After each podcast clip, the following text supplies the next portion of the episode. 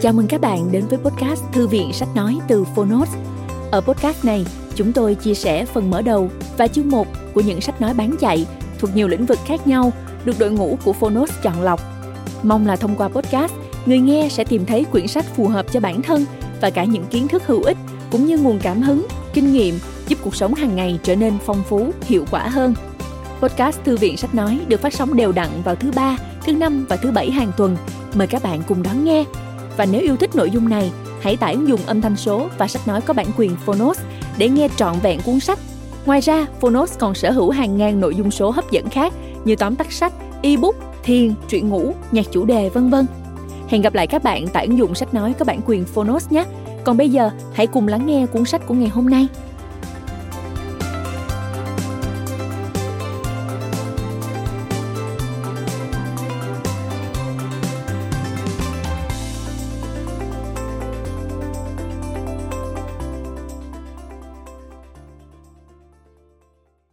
Bạn đang nghe từ Phonos.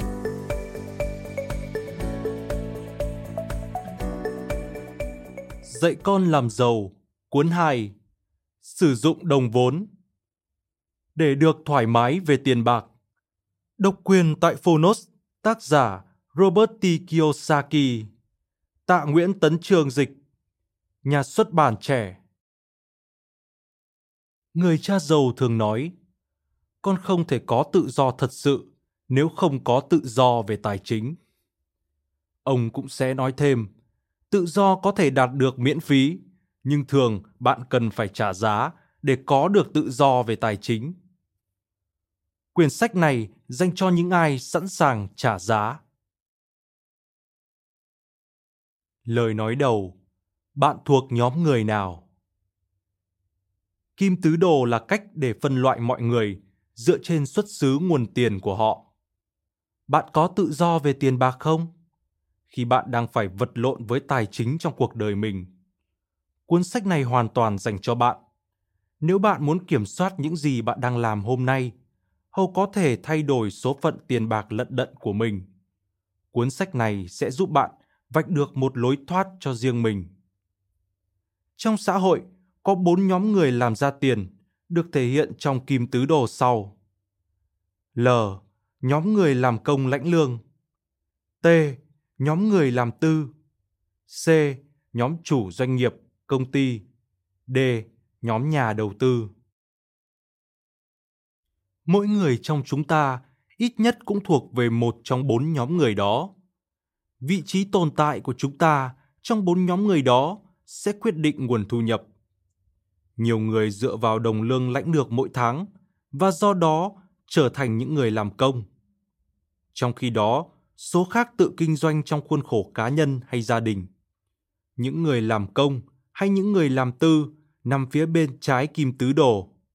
Phía bên phải kim tứ đồ là những cá nhân kiếm tiền từ doanh nghiệp kinh doanh hay các khoản đầu tư của mình.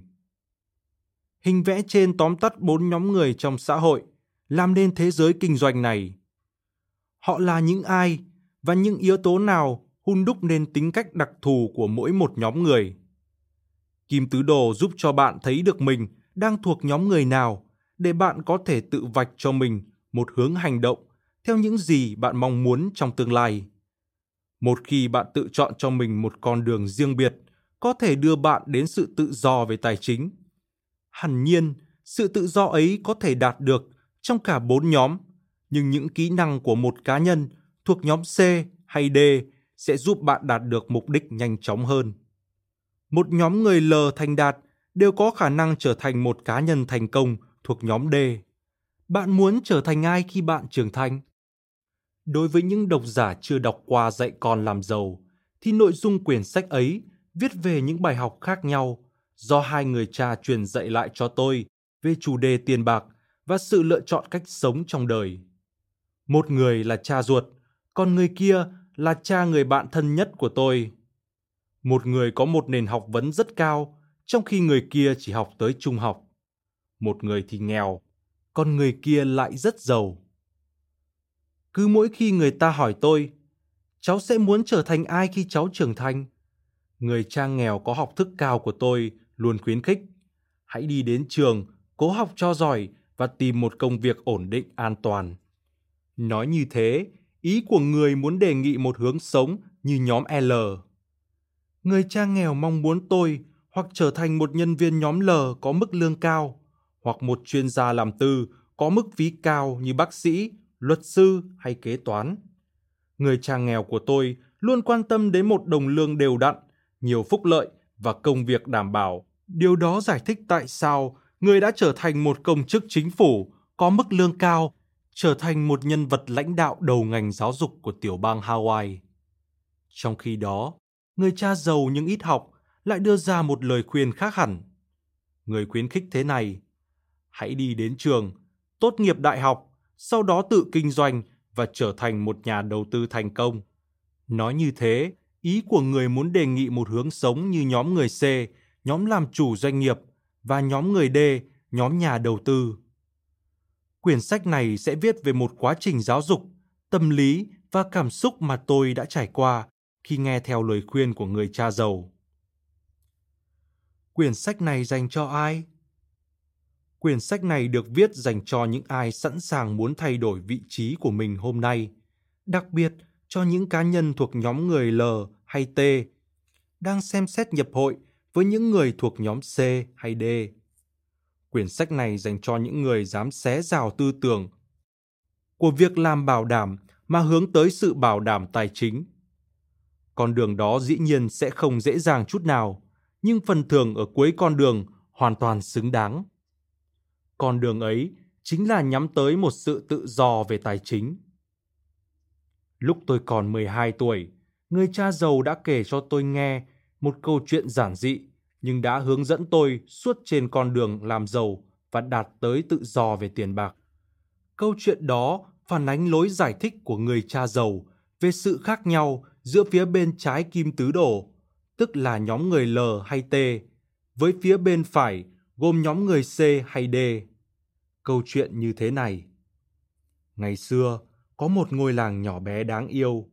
Ngôi làng ấy là một chỗ ở thật tuyệt vời, nhưng tiếc thay lại gặp một vấn đề nghiêm trọng. Trời không mưa, làng chẳng có một tí nước nào. Nhằm giải quyết vấn đề, các già làng đã quyết định gọi thầu cung cấp nguồn nước hàng ngày cho dân làng. Có hai nhân vật đứng ra nhận thầu, và các già làng đều nhận ký hợp đồng với cả hai. Họ cho rằng một sự cạnh tranh nho nhỏ giữa hai bên vừa có thể làm cho giá cả giảm xuống, lại vừa đảm bảo có đủ nước dự trữ cho làng. Người thứ nhất tên là S, lập tức lên chợ mua hai thùng thiếc mạ kẽm và ngược xuôi chở nước từ hồ vào làng, cách đó khoảng một dặm. Với hai thùng nước, anh ta làm việc từ sáng sớm đến chiều tối và nhanh chóng kiếm ra tiền. S đổ nước trong thùng và một bể chứa nước đúc bê tông to đùng trong làng. Cứ mỗi buổi sáng, anh ta là người thức dậy trước nhất để đảm bảo lượng nước đủ dùng cho cả làng. Công việc thật cực nhọc, nhưng anh ta cảm thấy rất hạnh phúc khi làm ra tiền và đã thắng hợp đồng của làng. Người nhận thầu thứ hai tên là Bill, biến đi mất một dạo. Cả làng không nhìn thấy anh ta trong nhiều tháng. Và điều đó làm cho Ed rất sung sướng vì không có cạnh tranh nên anh ta kiếm được rất nhiều tiền. Thay vì đi mua hai thùng nước để cạnh tranh với Ed, Bill phát thảo ra một kế hoạch kinh doanh.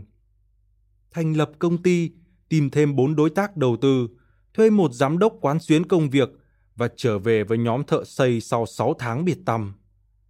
Trong vòng một năm, nhóm thợ của Bill hoàn tất công trình lắp đặt một đường ống dẫn nước bằng inox từ hồ vào thẳng trong làng. Vào buổi khai trương, Bill trịnh trọng tuyên bố nguồn nước cung cấp của mình sạch hơn của Ed. Trước đó, Bill đã nghe thấy nhiều phàn nàn của dân làng về bụi cặn trong nguồn nước do Ed cung cấp. Bill còn tuyên bố sẽ cung cấp nước liên tục cho làng suốt 24 giờ mỗi ngày, 7 ngày một tuần. Trong khi đó, Ed chỉ cung cấp nước vào những ngày trong tuần mà thôi, bởi vì anh ta nghỉ làm vào cuối tuần. Tiếp theo, Bill tuyên bố sẽ chỉ lấy giá bằng 75% giá của Ed, mà nguồn nước lại sạch hơn, có đều đặn hơn. Cả làng hoan hô Bill và un un xếp hàng trước đường ống do Bill xây dựng. Để cạnh tranh, S lập tức hạ giá xuống còn 75% so với giá trước đây, mua thêm hai thùng nước có nắp đậy, rồi bắt đầu tăng công suất lên 4 thùng cho mỗi chuyến đi. Nhằm cung cấp dịch vụ tốt hơn, anh ta mướn hai người con của mình phụ giúp làm ca đêm và vào những ngày nghỉ cuối tuần. Khi hai đứa con lên tỉnh nhập học, anh nói với chúng, các con hãy nhanh chóng quay về vì sự nghiệp kinh doanh này sẽ thuộc về các con. Vì một lý do nào đó, hai người con của S sau khi tốt nghiệp đại học không chịu trở về làng. Anh ta cuối cùng phải thuê mướn nhân công. Và từ đó bắt đầu gặp rắc rối với vấn đề liên đoàn lao động. Liên đoàn đòi tăng lương, chu cấp thêm phúc lợi và yêu sách mỗi nhân công chỉ sách mỗi lần một thùng nước mà thôi. Trong khi đó, Bill ý thức rằng một khi ngôi làng này cần nước thì các làng khác cũng phải có nhu cầu thiết yếu đó. Thế là anh ta phát thảo tiếp kế hoạch kinh doanh của mình, đi khắp nơi trong vùng xây dựng hệ thống cấp nước nhanh chóng, số lượng lớn, chi phí thấp và chất lượng cho mọi ngôi làng. Anh ta chỉ kiếm có một xu cho mỗi thùng nước, thế nhưng anh ta lại cung cấp hàng tỷ thùng nước mỗi ngày. Cho dù anh ta có làm việc hay không, hàng tỷ người vẫn tiêu dùng hàng tỷ thùng nước và tất cả số tiền kiếm được đó đều chảy vào tài khoản ngân hàng của Bill. Bill đã phát kiến một đường ống không chỉ dẫn nước cho mọi làng mà còn dẫn tiền chảy vào túi của mình. Bill sống hoàn toàn hạnh phúc sau đó, trong khi Ed phải làm việc cực nhọc suốt cả đời mà vẫn lận đận về tiền bạc.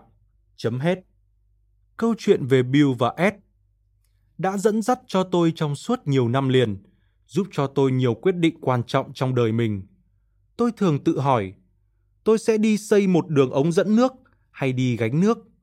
Tôi sẽ lao động một cách cực nhọc hay một cách khôn ngoan? Và trả lời cho những câu hỏi đó đã đưa tôi đến sự tự do về tài chính.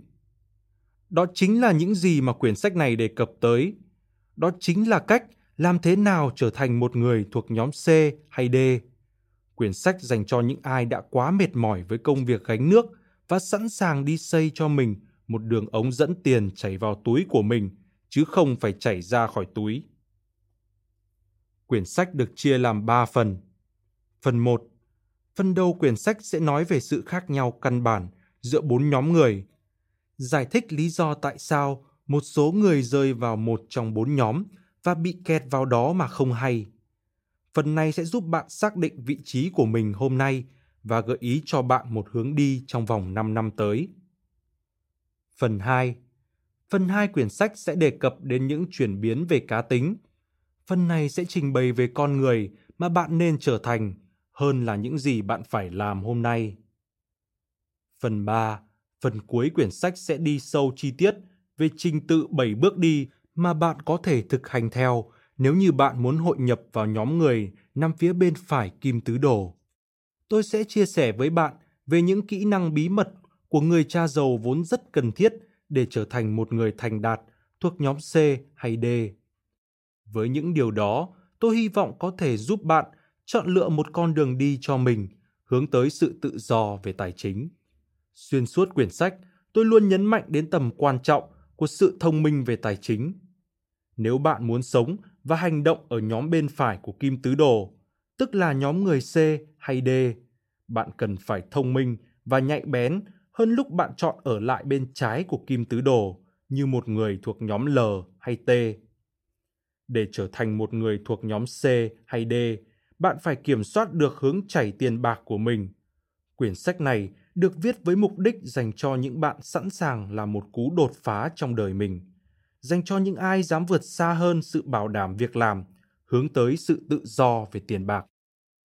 Chúng ta đang ở trong giai đoạn đầu của thời đại thông tin, một thời đại sẽ mang lại nhiều cơ hội tiền bạc vô giá hơn bao giờ hết.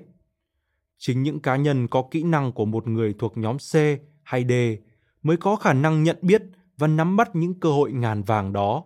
Để thành đạt trong thời đại thông tin, bạn phải hiểu biết về bốn nhóm người đó trong xã hội – một điều đáng tiếc là hệ thống giáo dục của chúng ta vẫn còn thuộc về thời đại công nghiệp, vẫn trang bị cho sinh viên những kỹ năng chỉ để trở thành những con người thuộc nhóm bên trái của kim tứ đồ. Nếu bạn muốn tìm kiếm một câu giải đáp mới cho một hướng đi cuộc đời trong thời đại thông tin, quyển sách này hoàn toàn dành cho bạn. Nó sẽ giúp bạn trong suốt cuộc hành trình ở kỷ nguyên mới này. Dĩ nhiên, quyển sách này không phải lúc nào cũng có mọi câu trả lời thỏa đáng, nhưng nó sẽ chia sẻ với bạn về những kinh nghiệm cá nhân sâu sắc, những khám phá đầy ích lợi và thiết thực mà chính bản thân tôi đã trải qua trong cuộc phiêu lưu, xuất phát từ phía bên nhóm L hay T và về đích tới nhóm C hay D. Nếu bạn đã thật sự sẵn sàng bắt đầu cuộc hành trình, hoặc nếu bạn đã đặt chân trên con đường tìm đến tự do về tài chính, tôi xin trân trọng tặng riêng cho bạn quyển sách này. Phần 1. Kim Tứ đổ Chương 1. Tại sao anh không kiếm lấy một công việc? Đối với một người coi trọng công ăn việc làm, thật khó lòng giải thích cho người ấy hiểu lý do tại sao mình không muốn kiếm việc làm. Vào năm 1985, Kim, vợ tôi và tôi không có nhà để ở. Chúng tôi đều bị thất nghiệp và chẳng còn một đồng xu nào trong tài khoản tiết kiệm của mình. Thẻ tín dụng đã bị xài hết mức. Chúng tôi phải ngủ qua đêm trong một chiếc xe Toyota nâu cũ kỹ. Đến ngày cuối của một tuần nọ, chúng tôi bắt đầu thấm thía thực tế phũ phàng trước mắt mình, luôn bị dằn vặt bởi những câu hỏi chúng tôi là ai, đang làm gì và cuộc đời của chúng tôi sẽ trôi về đâu.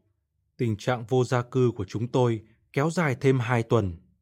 Cuối cùng, một người bạn thông cảm với tình hình tài chính thê thảm của chúng tôi đã cho chúng tôi về ở trong một căn phòng ở tầng hầm dưới nhà cô. Chúng tôi đã cư trú ở đó trong suốt 9 tháng trời dòng dã. Chúng tôi giữ kiến chuyện của mình với mọi người. Vợ tôi và tôi cố giữ bề ngoài trông thật bình thường, cho đến khi bạn bè và gia đình biết cảnh ngộ khốn khổ của chúng tôi. Câu hỏi đầu tiên của họ luôn là tại sao anh không kiếm lấy một công việc?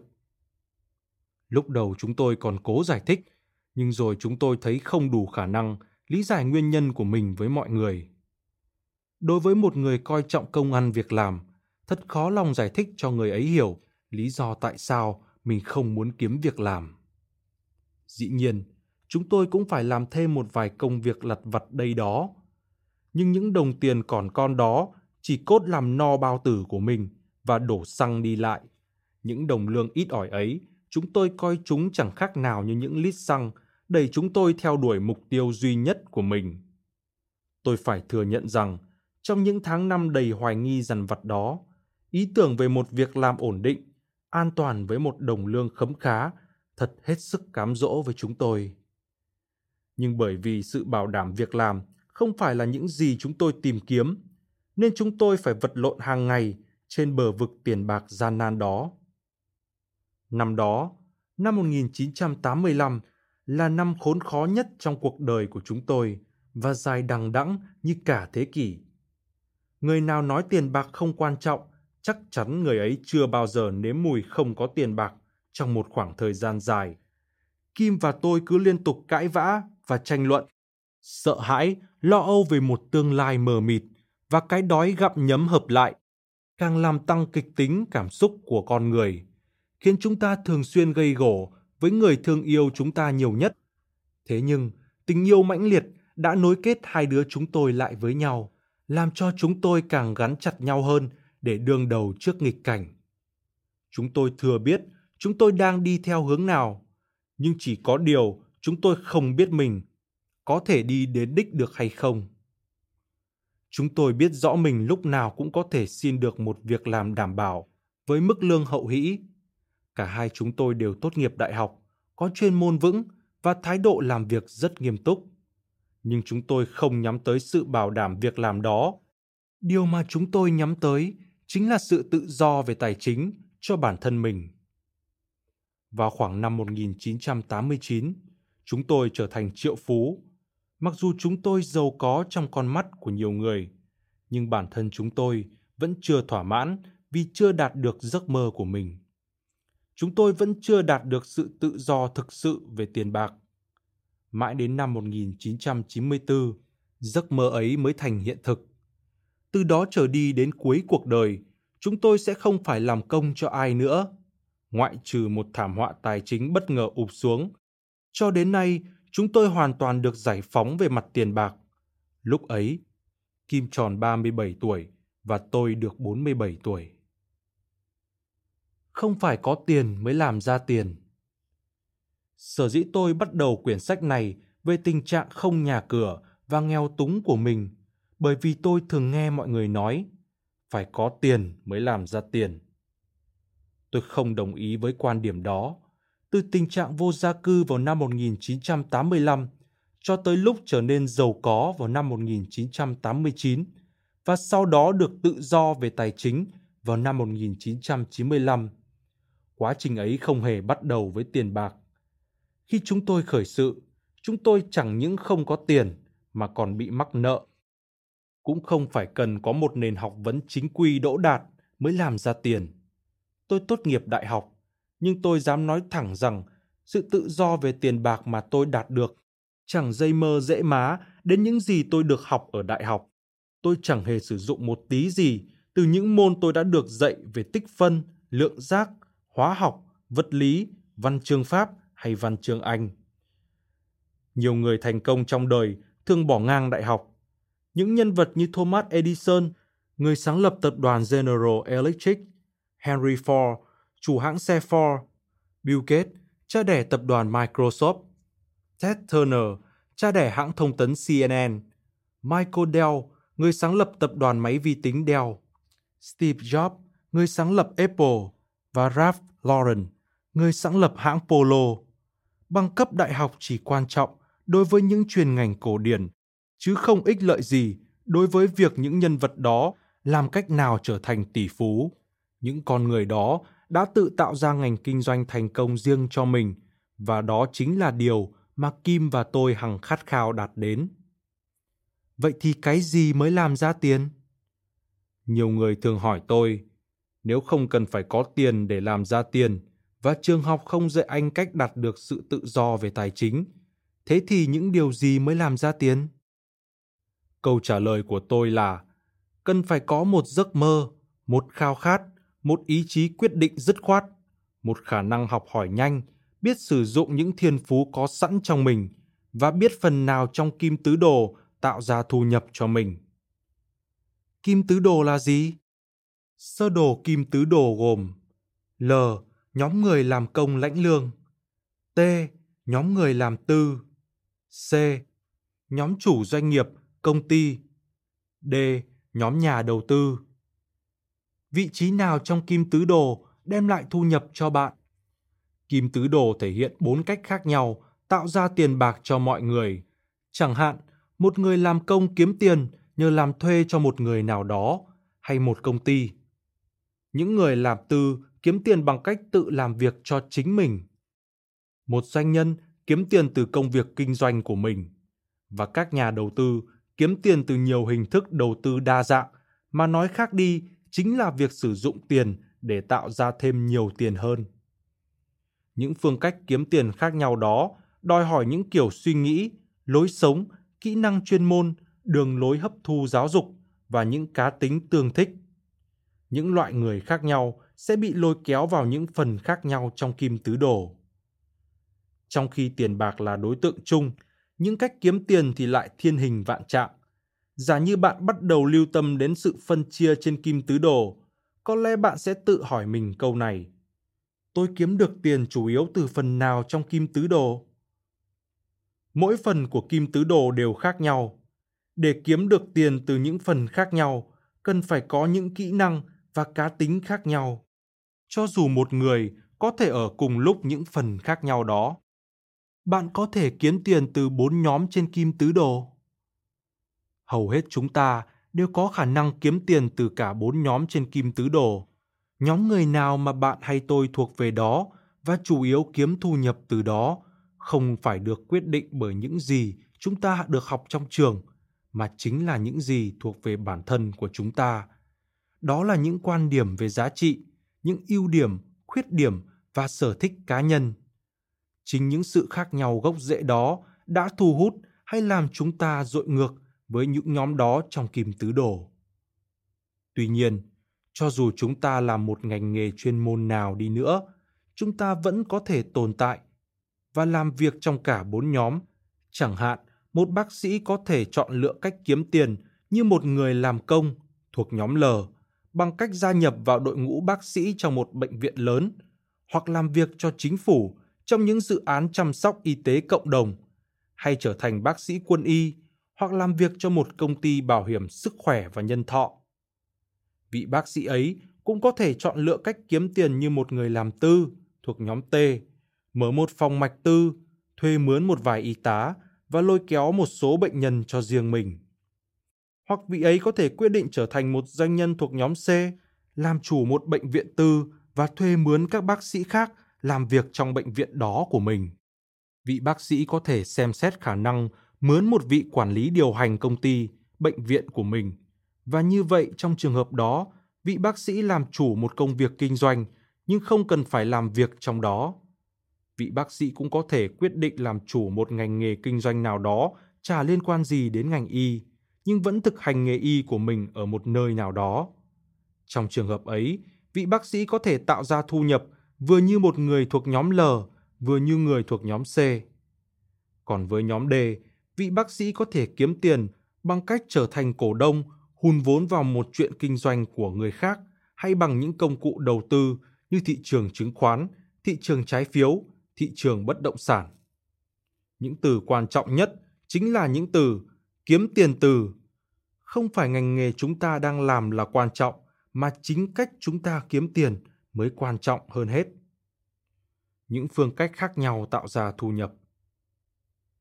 Chính những sự khác nhau gốc rễ về quan điểm giá trị, ưu khuyết điểm và sở thích mới ảnh hưởng đến việc chúng ta chọn lựa phương cách tạo ra thu nhập từ nhóm nào. Nhiều người chỉ thích làm công, trong khi nhiều người khác lại rất ghét chuyện ấy. Nhiều người say mê việc làm chủ một công ty, nhưng lại không muốn điều hành nó nhưng cũng biết bao nhiêu người vừa thích làm chủ công ty lại vừa thích tự quản lý điều hành công ty của mình. Nhiều người rất ưa thích việc đầu tư, trong khi trong con mắt của nhiều người khác chỉ thấy nguy cơ bị mất tiền. Hầu hết chúng ta đều ít nhiều có hết những tính cách đó.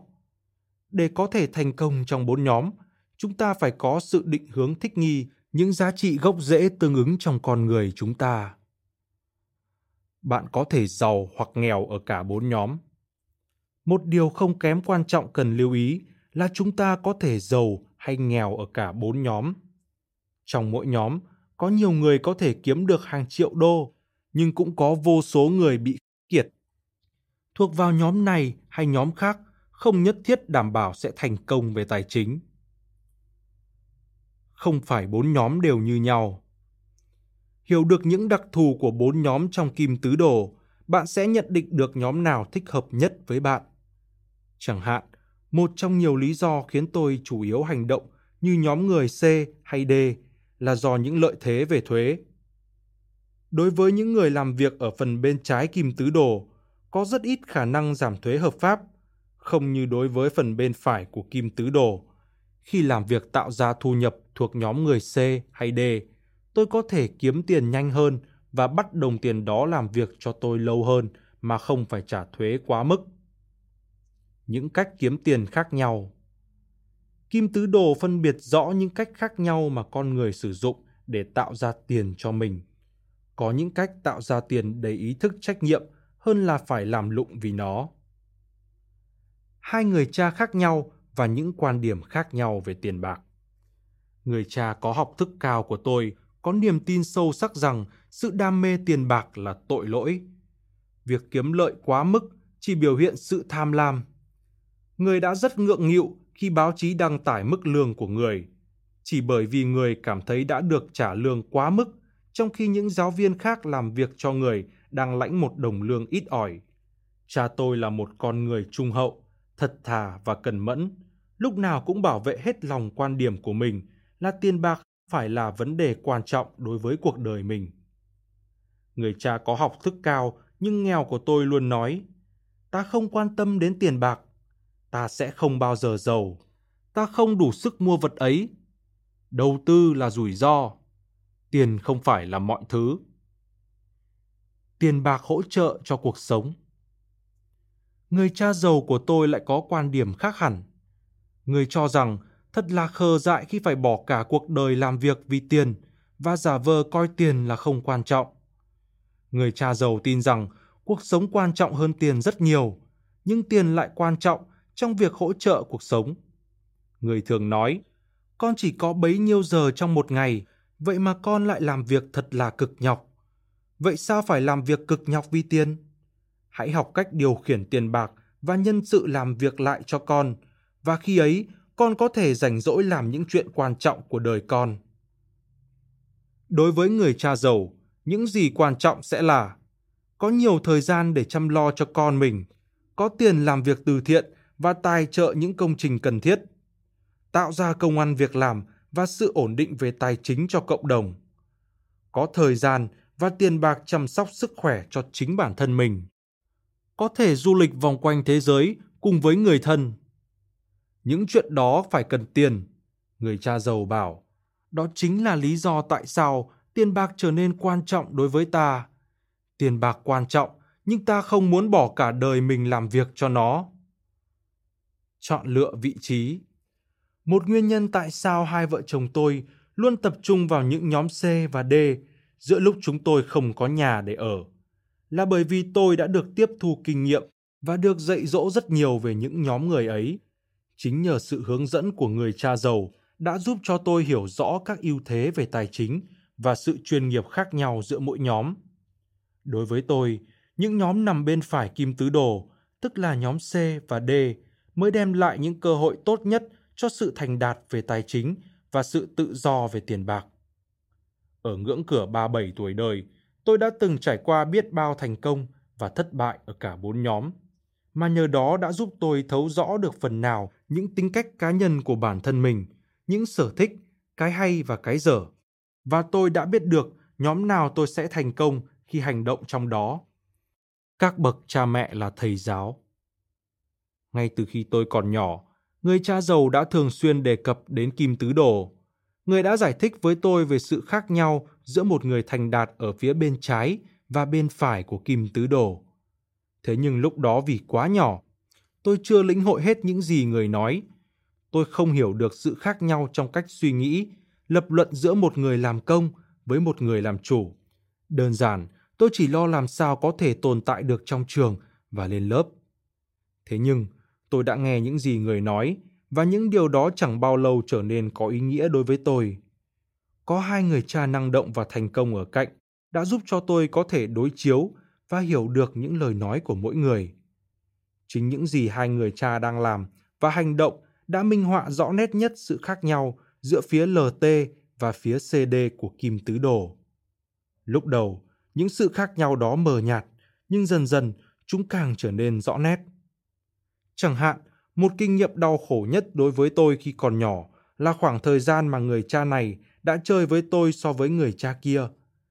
Khi cả hai người cha mỗi lúc một thành công và nổi tiếng, tôi nhận thấy rất rõ một trong hai người càng ít có thời gian bên cạnh vợ và bốn đứa con nhỏ của mình. Người cha ruột của tôi lúc nào cũng ở ngoài đường, bận rộn với các buổi họp liên miên, hoặc vội vã chạy ra phi trường, bắt kịp chuyến bay đến những buổi họp khác.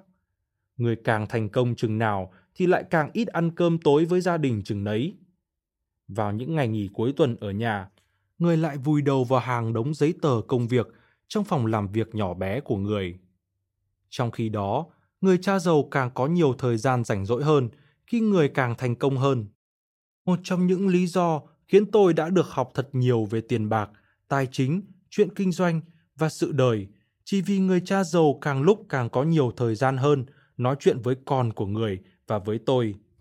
Một kinh nghiệm khác là cả hai người cha khi càng thành công càng kiếm ra được nhiều tiền. Thế nhưng người cha ruột học thức của tôi lại càng lún sâu vào nợ nần. Và vì thế, người càng làm việc cật lực hơn để rồi nhận ra mình càng bị đánh thuế thu nhập nhiều hơn.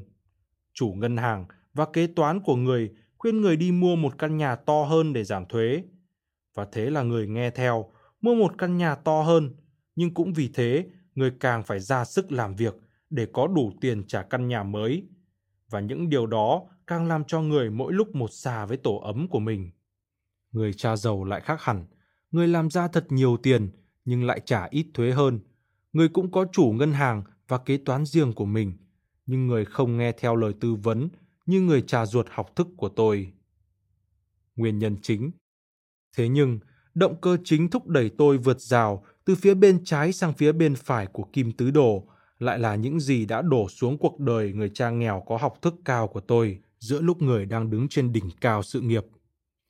Vào đầu những năm 70, tôi đã tốt nghiệp xong đại học và gia nhập một khóa đào tạo phi công lái máy bay ở Pensacola thuộc tiểu bang Florida. Người cha học thức của tôi lúc ấy đang giữ chức tổng thanh tra ngành giáo dục của tiểu bang Hawaii và là một thành viên trong ban tư vấn cho thống đốc tiểu bang. Sau cuộc bầu cử thống đốc tiểu bang, vị thống đốc được tái nhiệm. Tức giận vì cha tôi đã tham gia vận động tranh cử cho đối thủ của mình, đã âm thầm chỉ thị không cho phép cha tôi được làm lại trong chính phủ ở tiểu bang Hawaii. Và người đã không bao giờ kiếm được việc làm như cũ. Ở tuổi 54, cha tôi phải chạy đi xin việc làm, còn tôi thì trên đường tòng quân. Ở lứa tuổi ngũ tuần ấy, cha tôi đành đi kiếm một việc làm mới. Người làm từ chỗ này đến chỗ khác, với chức danh nghe thật kêu nhưng lương thấp. Đại loại như chức quản lý điều hành một cơ quan phi lợi nhuận XYZ hoặc giám đốc một tổ chức ABC cũng phi lợi nhuận. Cha tôi là một người đàn ông cao giáo, thông minh và năng động, nhưng người không bao giờ còn được chào đón trong thế giới mà người đã làm việc hơn nửa cuộc đời, thế giới của những công chức chính phủ. Người xoay ra làm ăn, bắt đầu một vài chuyện kinh doanh nhỏ.